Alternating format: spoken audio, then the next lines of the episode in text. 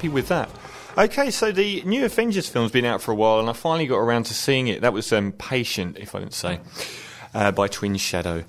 And um, they've had a good run, the comic book adaptations. They've had an amazing run. There's been a really, really high standard of um, movies made from the Batman films through things like Sin City and The Watchmen, and, and most notably the rebooting of the Marvel comic franchises which was got off to a stunning start with. Um, well, I don't know if they include the Hulk movies because they, they seem to sort of change the Hulk every time. They've changed the Hulk again.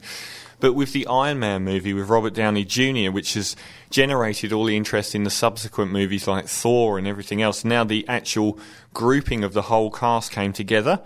Um, and we had all of the characters in one place, and the movie has give, been given stellar reviews.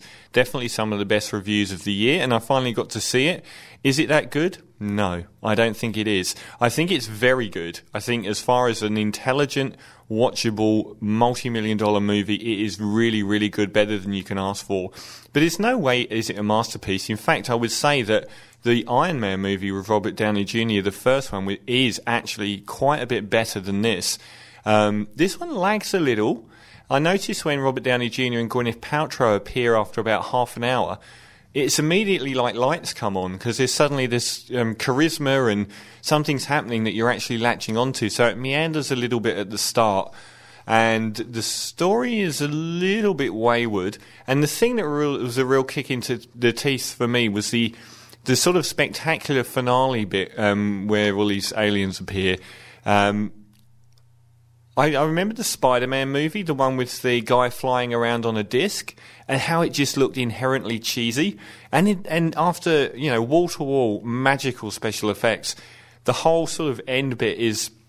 I thought the I thought a lot of the effects of these aliens coming and having this massive battle were a little on the cheesy side, and I also found these aliens that were you were told the whole movie with these indestructible beings from God knows where to be a little bit weak, to be honest.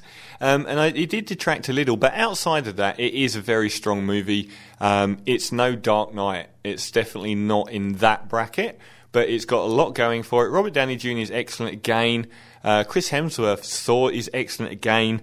And Mark Ruffalo is an actor I've got a lot of time for, and he's the third one in a decade to take on the role of the Hulk. And the Hulk's also built up as this amazing entity, but when it actually comes, push comes to shove, I'm not sure that it gets there. Samuel Jackson's good value as well in this. He's got a more prominent role than he has in the other Marvel comic adaptations.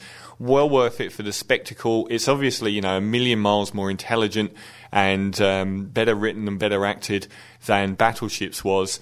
It's a tiny bit more self important, though, which is a negative. Um, it is really good. It is certainly one of the best mainstream Hollywood comic book adaptations, but it's not in the same bracket as Iron Man or The Dark Knight.